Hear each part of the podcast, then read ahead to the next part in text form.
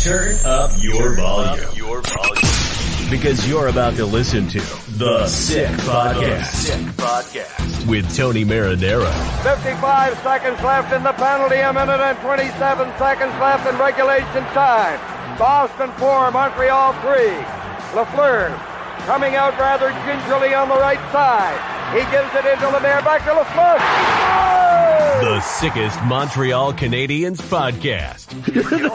You're in the spot. Sports entertainment like no other. Rejoint, on lui fait perdre la rondelle, une passe devant. Et c'est Canadien qui complète le dégagement et ce sera la victoire des Canadiens. Coupe Stanley pour les Canadiens, leur 23e de l'histoire. You found the dogs! John, you found the dogs! He found the dogs! And all together, they worked the young team to the top. And now, a 24th Stanley Cup banner will hang from the rafters of the famous Forum in Montreal. The Canadians win the Stanley Cup. Brought to you by Energy Transportation Group. Driven to be different. La Bitt à Tibi. Embrace your true nature. And Playground, your premier gaming destination. It's gonna be sick. Marinaro, the Sick Podcast on this Wednesday, October 4th. And the Sick Podcast is brought to you by La Bitt à Tibi, right over here, brewed in Quebec, a winner of a dozen international awards. La Bitt à Tibi offers quality microbrewery beers made with premium ingredients for everyone's taste. La Bitt à Tibi, embrace your true nature. Also brought to you in part by Playground, over 600 machines, poker tournaments, and playground casino games, daily promotions, and unmatched customer service. Why go anywhere else? Located just over the Mercier Bridge, only minutes from downtown Montreal Playground, and brought to you in part by Energy Transportation Group, a leading full service logistics provider serving all of North America, driven to be different. I want to let everyone know that tonight's podcast uh, is being pre recorded. All right. So you're watching it now but I pre recorded it earlier on in the afternoon. Why? Because if we're going 10 p.m. live and in Switzerland, they're six hours ahead, I would be starting the podcast at four o'clock in the morning. And I know that when I reached out to the uh, coach of Kloten HC, Gerry Fleming, former Montreal Canadian, by the way, and I said the podcast goes live at 10 p.m which would be 4 a.m. in Switzerland. He said, Yeah, I'll be up at that time. And I said, Don't be silly. There's no way I'm going to make you do it at four o'clock in the morning. I very much appreciate his time. Without further ado, let's bring him in. Former Montreal Canadian and coach of Kloten HC, Gerry Fleming. How are you?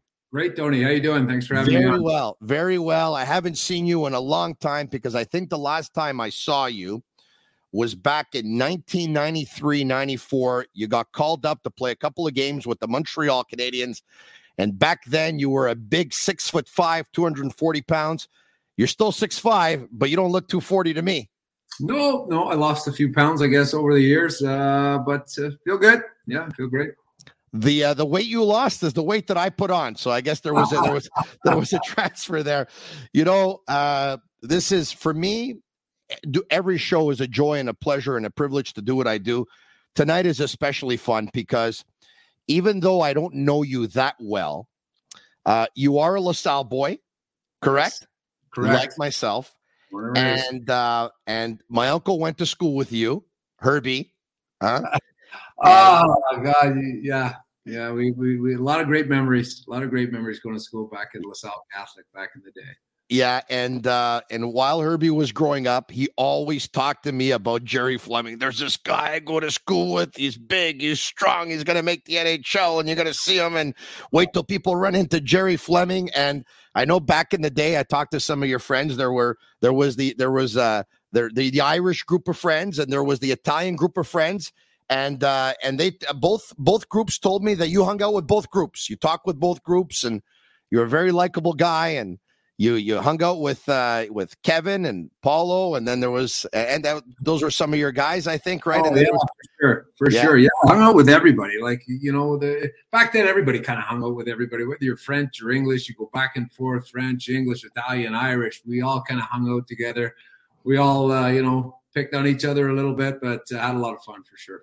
Uh, you know what? I it hadn't even hit me that you were coach of Kloten uh, until uh, Arpon Basu of the Athletic, to be honest, actually wrote a piece. I don't know if you had a chance to see it. It's a terrific piece. Oh, Uh, I don't know if you had a chance to read it. I'll send it to you if you didn't. And uh, he talked about, you know, some of the connections with you coaching Kloten and some people who are involved in the Montreal Canadiens right now. You have some connections with them. So I said, Oh, yeah, because I know you had been around. I want to bring up your hockey database if we can to show your career as a player, and then we'll show your career as a coach.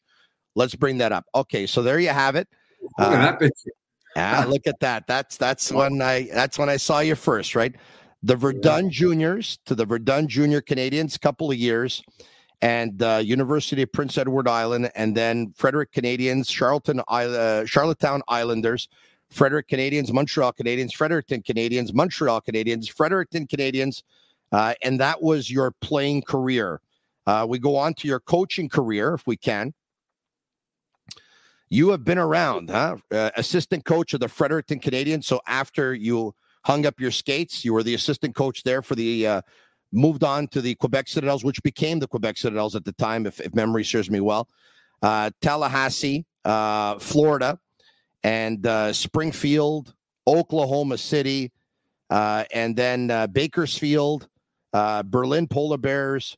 Uh, my God, you've been you've been everywhere, uh, and um, and of course, you know, at one point uh, I talked about uh, the American Hockey League. Uh, you know, you were you were coaching what uh, the Edmonton Oilers farm team, if I'm not mistaken, in Bakersfield, was it not? Yes, with the Oilers for ten years, it was a good run. Wow, and then uh, Iowa Heartlanders, and now um, and now Kloten like what a run. I mean, I, I hope you have air miles because uh, you've done a lot of travel, huh? I've been a blessed man, Tony. Uh, just yeah, it's been great. It's it's uh, I've been uh, like I said, I've been blessed. I've been fortunate to work with a lot of great people, uh, a lot of great players. So uh, yeah, let's just keep it going. You, you, try to get better. You learn every year. Um, you know, different experiences every year. But yeah, it's, it's it's been a blast. At what point did you just say to yourself, "I want to coach one day"? Somebody asked me that today. I was doing an interview today, and I remember exactly when it was. Uh, I was playing in Montreal, and Jacques Demers was our coach. And there was one point I just said, "Yeah, I would love to do this for a living." So he had a great influence on you then in that regard. Yeah, yeah, yeah. Jacques, Jacques was good. Um, he was good for me. Um, you know, he gave me an opportunity. I, I, was there for two years. I didn't play much, but uh, you know, I learned a lot. Definitely. You know, I I, I want to uh, before we get into Kloten and your coaching career, I want to start where it all started. Of course, in terms of your playing career, when you started off with Verdun, uh, you played with several players, one of which was Claude Lemieux.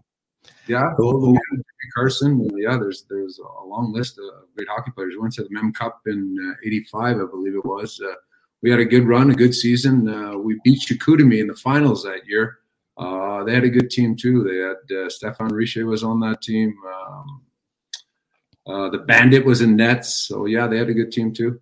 Yeah, but you know that team uh, in Verdun, that Claude Lemieux was on your team for a couple of years, 83, 84, and then 84, 85. Well, the year after, 85, 86, the Montreal Canadiens win the Stanley Cup with about 10 rookies in their lineup.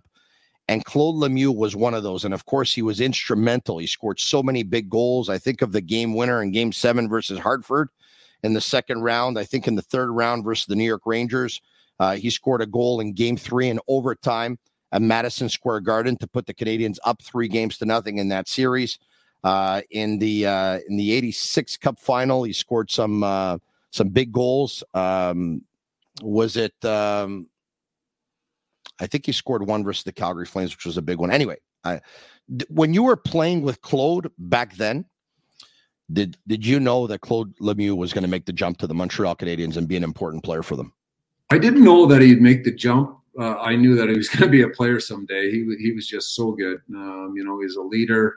Um, he just he just he, he he drove the bus. There's no doubt about it. Like uh, you know, he wanted the team. He wanted that uh, that responsibility. Put guys on his back, and it was just like, follow me, let's go. Uh, he was a beast. His legs. I remember uh, seeing him for the first time. He had got traded from Three Rivers. Montreal drafted him, I think, in the second round, and he was traded from Three Rivers to us. And from day one, it was just like, here I am, follow me, let's go, let's uh, let's go in the right direction. And he was a, definitely a leader. At what point, you know, I asked you, at what point did you know you were going to coach? And you said you were playing for the Montreal Canadiens, probably 93, 94, 94, 95. Jacques Demers was coaching, and at one point you knew that you wanted to coach one day. Um, at what point did you have a feeling that you were going to get a chance in the National Hockey League? Did you ever have that feeling that, hey, you know what, I'm going to play in this league? Or yeah, I remember exactly when it was. Uh, my dad worked at the Montreal Forum as a security guard. He had two jobs. He worked for the city of Montreal, and he worked. Uh, his second job was a security guard. And um, you know, I, I would go visit him during the games, and and there was one particular game he was standing behind the bench, and it was warm up, and they were playing the Flyers, and Craig Berube was skating around in the neutral zone, and I was standing there. I don't know. I might have been. It was I think after my first year university but I remember the exact same moment. It was it was really strange to me. Like we met, and he was coming across the red line, and I was standing behind the bench, and the door was right there where the players come in and out. And we met eye contact, and I turned to my dad. I'll never forget it, and said, "Dad, I'm going to play in the NHL someday." And I, wow. I just from that point, yeah, yeah, that's strange, but yeah, it was just this weird phenomenon that I had at that point. And I just turned to him and I said, "Dad, I'm going to play in the NHL someday." So when I was looking back on your career earlier this afternoon and noticed that when you were playing for the Fredericton Canadians, Jesse Belanger was on that team, Paul DiPietro was on that team, Ed Ronan was on that team, Gilbert Dionne was on that team, and they ended up being a part of that cup run. And then I noticed that, you know, the year after they won the cup, that's when you played the five games do you ever think back and say that in terms of timing, like you were so close, like you were probably about a good six months to a year off from probably getting a call up and being part of that Stanley Cup winning team in 93? Are you better off not thinking about stuff like that? Yeah, you know, you, you really don't. I have no regrets with anything. Like I was fortunate enough to play with Montreal. Uh, you know, I was there, uh, you know, as a black ace, but uh, you just, you, you don't think about it, Tony. You, you just you, you just uh, I'm just thankful that I got the opportunity to play with uh, you know my hometown club, a team that I watched growing up. Uh, you know, uh, to be part of uh, the Montreal Canadiens is a special feeling, and uh, you know, regardless of when I was there or whether it was you know after they won the Stanley Cup, before they won the Stanley, it doesn't matter to me. you know, it was always a dream to play with Montreal, and, and I got to accomplish that.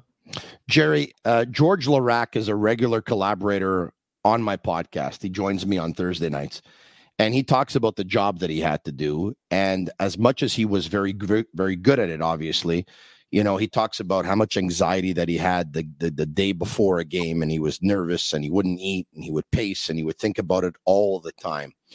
When you look back on the role that you had, which was a similar role in that of um, bringing more confidence to your teammates and making sure that they were well protected. When you think back now, um, how did you embrace the role or not? Is it something that you were comfortable doing? Is it something you like doing, or did you go through those anxieties as well? Well, I don't think anybody gets into hockey to be a fighter. It's so funny. I did an interview today, earlier to, this afternoon, uh, with a guy from Bern, and he asked me the same question. And, you know, it's the same answer. Nobody gets into hockey to become a fighter. And he asked me when was my first fight. And I, I remember it like it was yesterday. We were playing junior. Was at the end of the second period. We were playing against uh, Longueuil at the time. They had a major junior team. And I fought and I did well. And right after that, I became a fighter. And, uh, you know, I, I, just, I knew what I had to do. Um, and Georges is right. The anxiety that you go through, there's no sleeping. Uh, uh, the day of a game or taking a nap or thinking about what you got to do when you get on the ice. You know what you had to do, and you know you're fighting guys. And when you're six foot five, uh, 240 pounds, you're not allowed to lose, regardless of who you're going against. You're a big guy. You're supposed to win every fight, but you know you were fighting tough guys at the time, whether they were 5'10 and uh, 200 pounds. You know that they were getting paid to do the same thing that you were supposed to do, and uh, the, the added pressure of being a big guy. And I know exactly what Georges is talking about. Uh, you just you're you're you're not allowed to lose a fight. And if you lose a fight, you, you know, and everybody's gunning for you. Uh, everybody's coming at. They they want to make a name for themselves. They wanted to go after the big guys. So. Uh, yeah, I don't think anybody gets into the game to fight, um, but uh, it just evolved, and I knew what I had to do. Uh, as you get closer and closer up the ranks, uh, and the uh, level gets uh, and the competition gets tighter and tighter, and the talent pool, you know, there's not much difference between a first liner and a fourth liner um, you know, you have to do what you have to do. Obviously, my skill set wasn't as good. I, I worked on my skill set, but uh, yeah, I did what I had to do to be part of the team.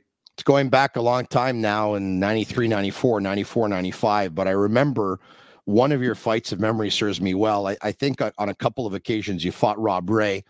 I, you know, I, I'm not going to lie to you and be a hypocrite about it. I was a huge fan of fighting in the game back then. I think my stance has changed a little bit. It's something that we're going to talk about. But at one point, I think it was a game in Buffalo, and there were two scraps that broke out at the same time. You were involved in one of them, and I remember watching on television. They went to a split screen and they showed both of them. Was that right? Am, am I just uh... Kevin Haller might have been the other guy that was in the fight? Actually, Kevin and I were roommates on the road that trip, and uh, I think Kevin was the other fight. Is that right? Eh? My memory serves me right, but uh, yeah, yeah, well, yeah, you're absolutely right. There was two fights going on at the same time. All right, okay. You know, so um, you're coaching uh, the team that David Reinbacher is on. Uh, a lot of people right now are watching in Montreal and Montreal Canadiens fans, and and they're really going to follow this young man's career because, of course, he was drafted fifth overall by the Montreal Canadiens. It wasn't a unanimous pick, and Matvey Michkov was available, and and you know he was a fan favorite because he's an offensive player, and people didn't know that much about Reinbacher, and they're starting to know a little bit more now. Uh, so, but before we get to him, you have a connection with some members of the Montreal Canadiens coaching staff and player development team. Stéphane Robidas, you played yeah. with him in Fredericton. You were his assistant coach with the Quebec Citadel. I believe you were the assistant coach in Fredericton with Francis Bouillon on the team. Yep. And I believe in one of the seasons where you came up that Rob Ramage was still on the Montreal Canadiens when you got called up, I think. Yes, he was. Yeah, yeah. Um, you know, uh, great connection. Uh, JF Houle is my first uh, captain in Tallahassee. Um, you know, the, the, the Bucky and I, uh, Kelly Buchberger and I worked together with Edmonton, I think off and on for maybe seven or eight years. Um, so yeah, there's a connection to Montreal. Um, there's no doubt about it. So yeah, a lot of good people. Um, David's in good hands. Like uh, he's going to be mentored well with those people at the helm. Oh, that's uh, that's awesome. But and in the meantime, he's in your hands uh, with Kloten, of course. And if I can, I'd like to bring up a conversation that I had with Maxime Lapierre yesterday, who, of course, A, played for you uh, with the Berlin Polar Bears, right. and B, played also in Switzerland for four seasons with Lugano. So he obviously knows the Swiss league very well.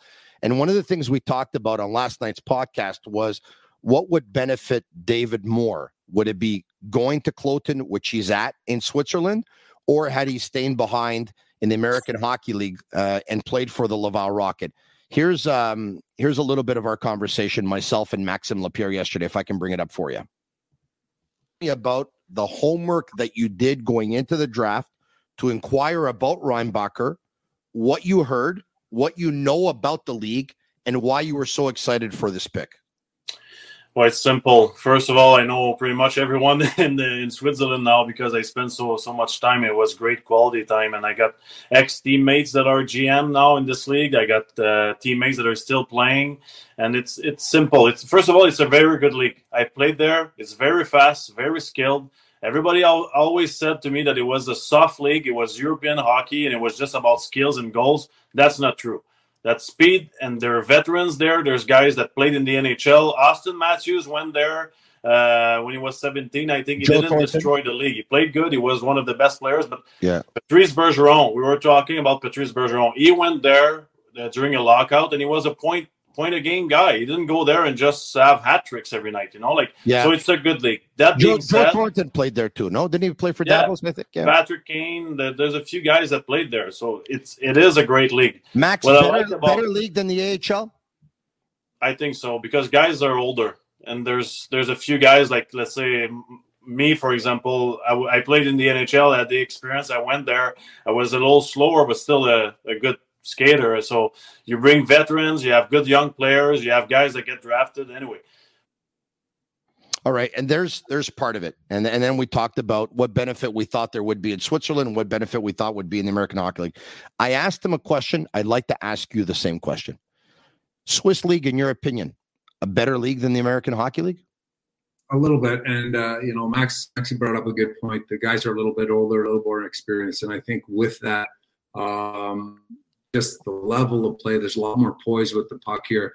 but the speed and the skill, uh, you know, I'll put it up against any league. Uh, you know, obviously the NHL's the, the, the cream of the cream, but uh, you know this this is a good league to be in. Uh, pace, uh, the pace of play, the uh, the intent, and it is a physical league. you know, obviously the ice is bigger.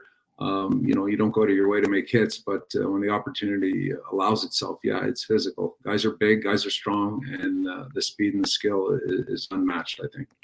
Talk to us ab- about the league right? There's there's it's a what it's a 50 plus uh, game season i believe the regular season ends somewhere in the month of march is that correct? You play two games a week? Yeah, we, we play basically right now we're playing three games a week. They have a few breaks here they have a break in december um, they have a break uh, with the Spengler cup in december um, so there's a few breaks so they, they've kind of squeezed a little lot of the schedule uh, a lot of things in the schedule in the season um, but yeah, it's a good league, Tony. It really is. What um, What are your first impressions of David? What can you tell me? He processes the rush. He, his ability to to read what's coming at him and, and, making the appropriate play based on what's coming at him, uh, whether he's at a, disadvantage. Good stick, tremendous skater. Um, you know, for a big guy, he moves well. Um, his puck skills are, you know, a lot of people um, you know, don't give him the credit for uh, his offensive ability. He knows when to jump in holes. Uh, like I said, I think his biggest asset is ability to read what's coming at him, uh, where to go with and without the puck. Uh, takes good angles. He can kill a lot of plays going forward. He knows when he's at an advantage or a disadvantage, and he kills a lot of plays going forwards. I know when Chicago was really good, they really emphasized a lot of their defensemen killing plays when they're at an advantage, getting forward and numbering guys reads really, really well. Um, he moves the puck well. Um, he's got a he's got a great shot. Um, so yeah, there's a lot of things in his game that I really, really like. Obviously, there's things that he needs to improve on. He needs to get a little stronger, a little bit uh, more explosive. But I think that's going to come with time. All right. So, w- what is the uh, what is the is there an off ice program for players like that that need to get on a weight program, need to get on a strength program? Max was saying that if you play two games a week and you play uh, Fridays and Sundays or whatever it is, it, it does give you a lot of time to work on your body. You just talked about playing three games per week because there's different tournaments that are going to kick in. Um, is is there a special program for David that was given by the Montreal Canadiens? Yeah, yeah, we have a we have a strength and conditioning coach here. Uh, he's great. I mean, like uh, and the guys get a lot of time. We have uh, lifts after games when we do play. Like you said, uh, as the schedule goes forward here, we'll play two games a week, so it'll for a lot of time, a lot of off ice, and David's going to benefit from that. But uh, yeah, he's on a he's on a program where we'd like to get him a little more explosive, and, and he's going to work on that. So before I had realized that Gerry Fleming was coaching Kloten, I was saying to myself, I said, I, I, I think that Laval would be better for David Reinbacher than Kloten.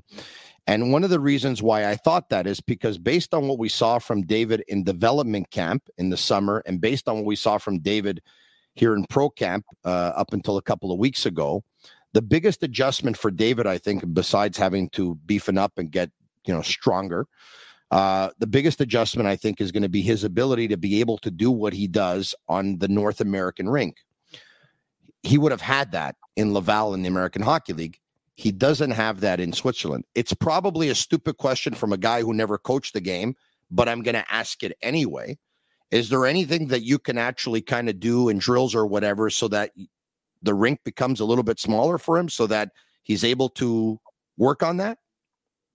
Well, uh, a lot of what we do, and a lot of teams in Switzerland do it, is uh, you know trying to eliminate time and space. I think that's the biggest thing. Uh, putting you know defenders under duress um, we do a lot of drills and breakout. I think the escapability from uh, that first forechecker is really, really important. So I think that's the way it is in the NHL. It's a lot of chip and chase. Uh, you know, there's not much. Uh, uh you know, what do I want to say?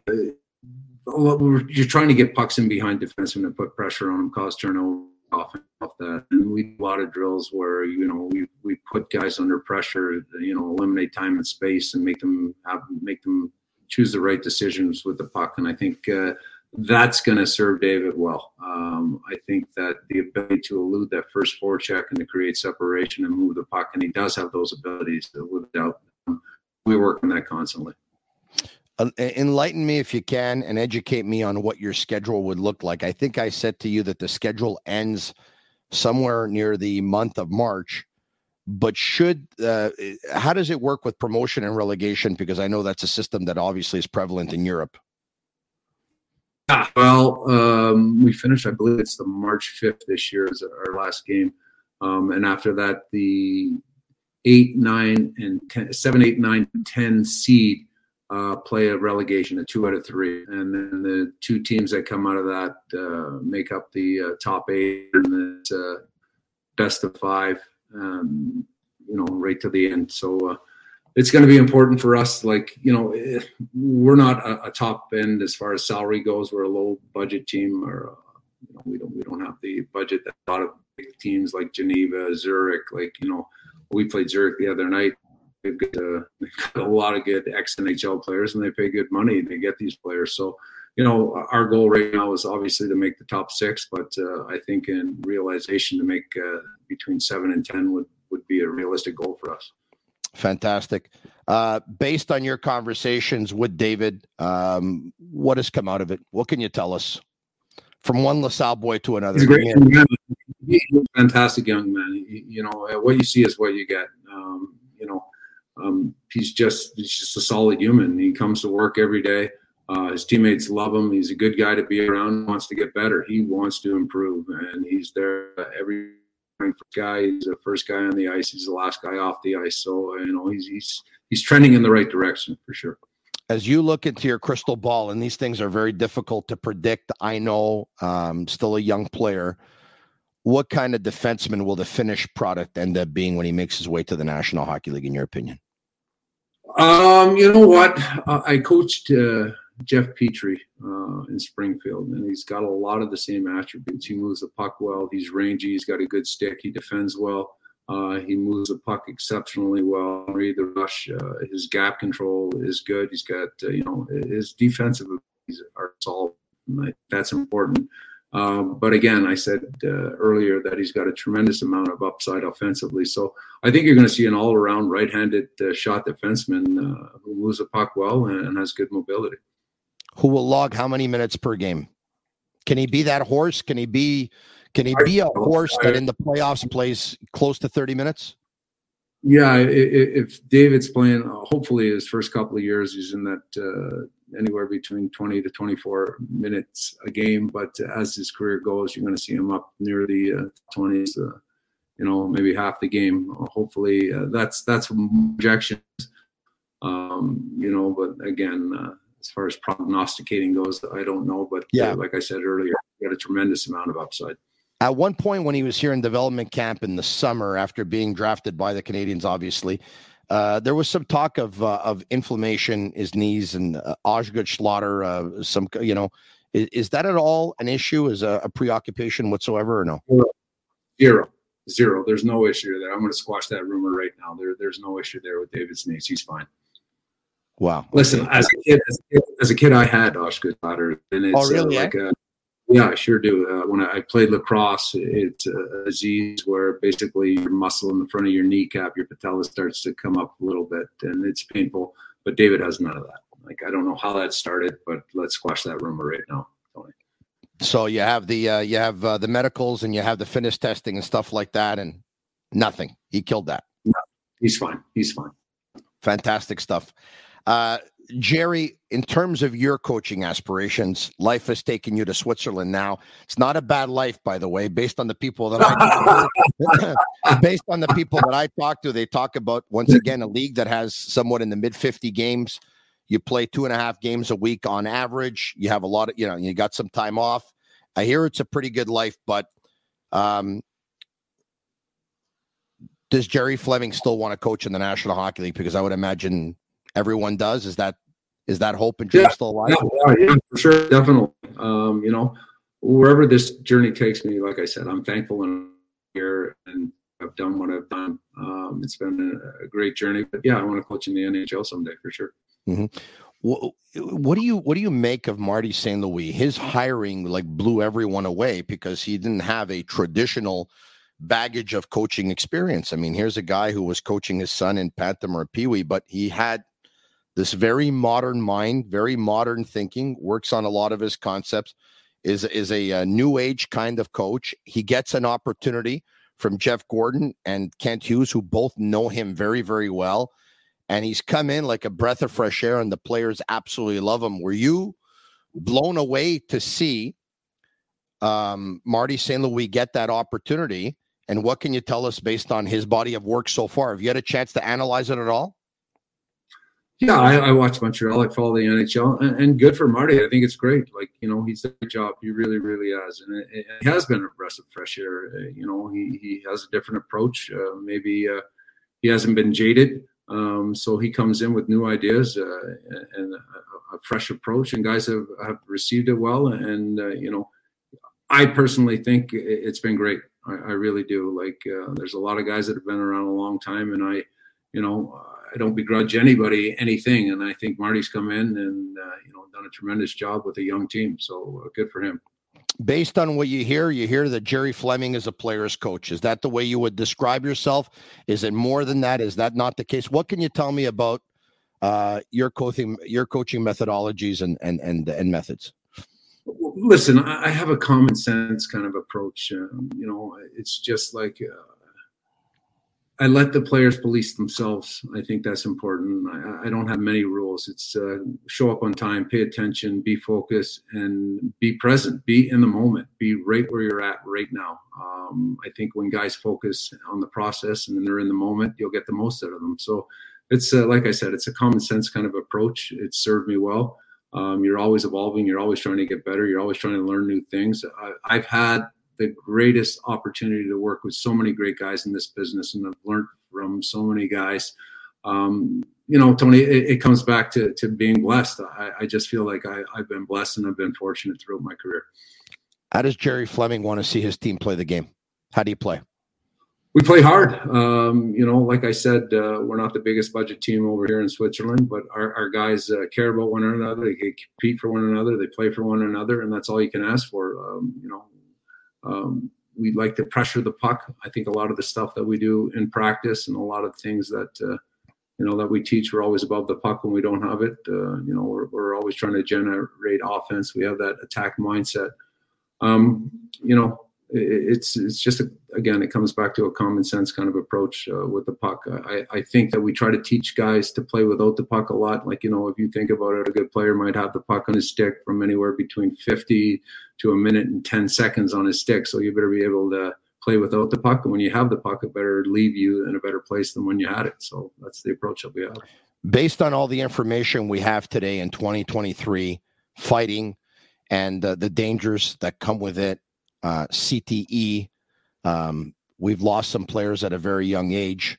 Um, they've had a, you know, some of them have had problems with with uh, drug addiction, alcohol addiction.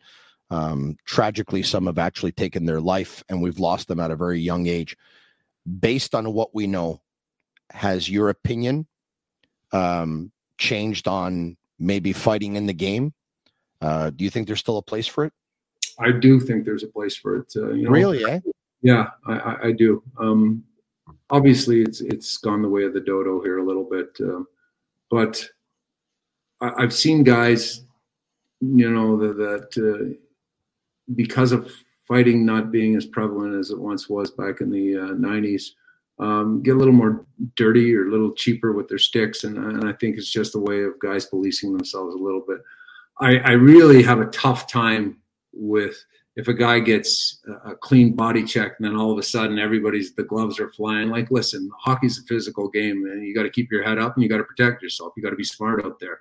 And if there's a good physical hit made like clean shoulder to shoulder and the guy gets rocked like not everybody has to drop their gloves. Put it in your computer and say you yeah okay buddy keep your head up when you're on the ice with me. Like i'll just put it in the computer bank and you go hunting like when the opportunity presents itself, you get them with a good, clean physical hit, and if a fight stems from that, so be it. But not because uh, you know a guy gets hit and then everybody's you know it was a dirty hit or it's a hit from behind. By all means, like everybody get in there and protect your teammate. But if it's a good physical play on a puck, like the guy shouldn't have to you know be aware of who's coming after him because I made a good physical play.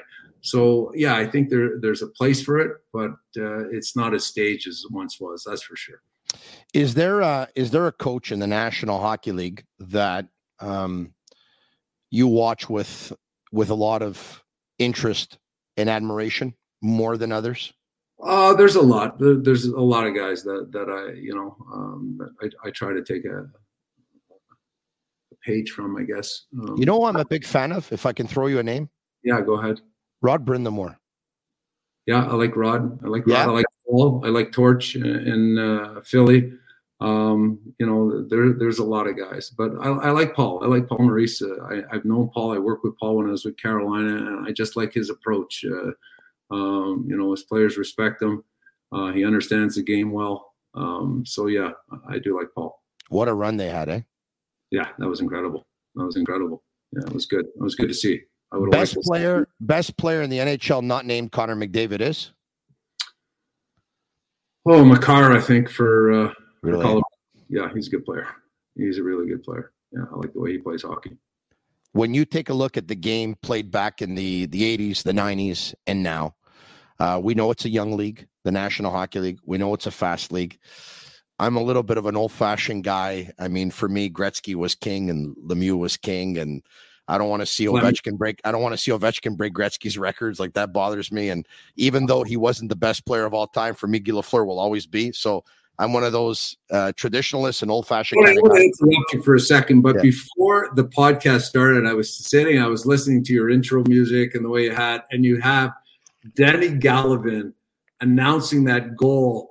And I remember watching, I still get goosebumps when you were playing that. It was just like I had it pictured in my mind. I remember as a kid watching it. So, yeah, I'm on the same page as you when it comes to that. I, I 1979 Montreal Canadiens versus the Boston Bruins at the Montreal Forum.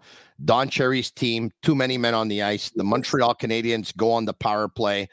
And uh, I think there's about a minute 26 left in regulation. It's Lafleur to Lemaire, who drops it back to Lafleur, and he beats Gilbert, ties it up, and then they go to overtime, and Yvon Lambert scores the game winning goal. And I got something for you on Yvon Lambert. Are you ready? Yeah. He lives a couple of blocks away from my house in Ville LaSalle.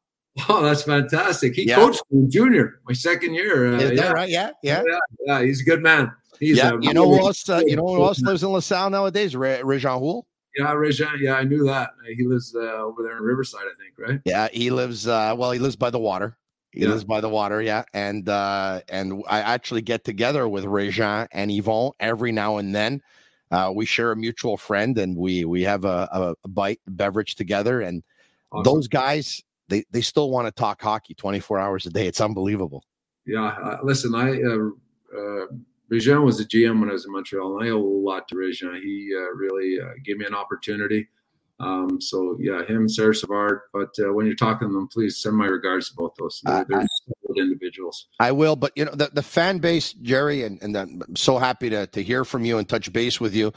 And I'm going to tell you, they're they're really intrigued on this Reinbacher kid. Okay, so I'm hoping that we can have some kind of collaboration here. Maybe we could touch base like once a month or something. If you can give us an update on him, but how regularly or not do you think that you're going to be involved with members of the organization vis-a-vis Reinbacher and where he's at and what you're working on and all that stuff? Yeah, I just got a call today from Rob Ramage, and he's going to be here in uh, November. We play Davos. Uh, I, I, forget who we play. We play a Friday, Saturday. I know the second game is in Davos, so I asked him today if he wanted to hop on the bus with us. So yeah, we'll, we'll be in pretty close contact with uh, with Montreal and uh, our GM uh, Larry Mitchell will be in contact with the GM in Montreal, and uh, you know uh, there there will be constant flow of communication back and forth on his progress and so so that's amazing. So in ending, once again, now I, I love to a little bit of rapid fire here and ask some greatest player of all time is uh, Wayne Gretzky.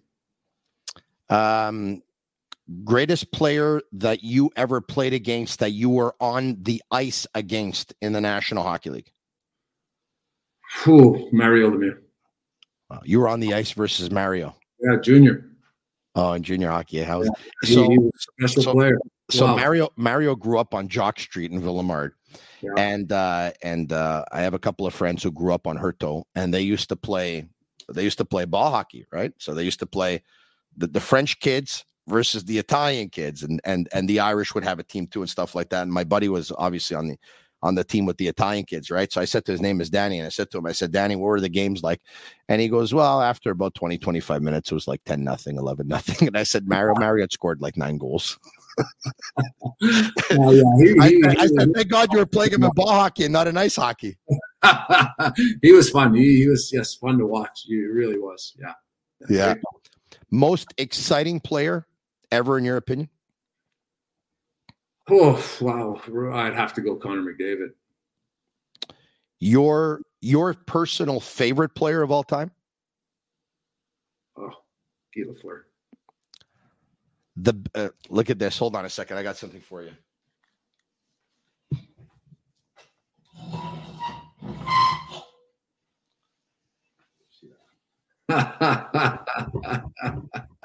That's fantastic. Oh, I love it. Yeah, he uh, all time favorite without a doubt.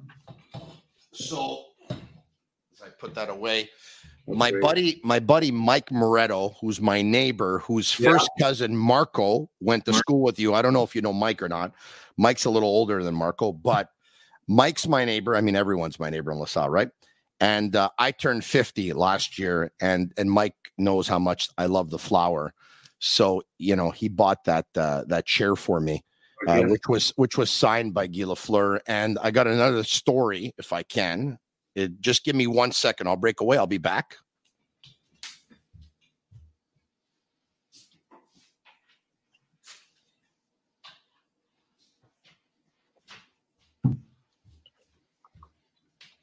There you go. Now you're talking.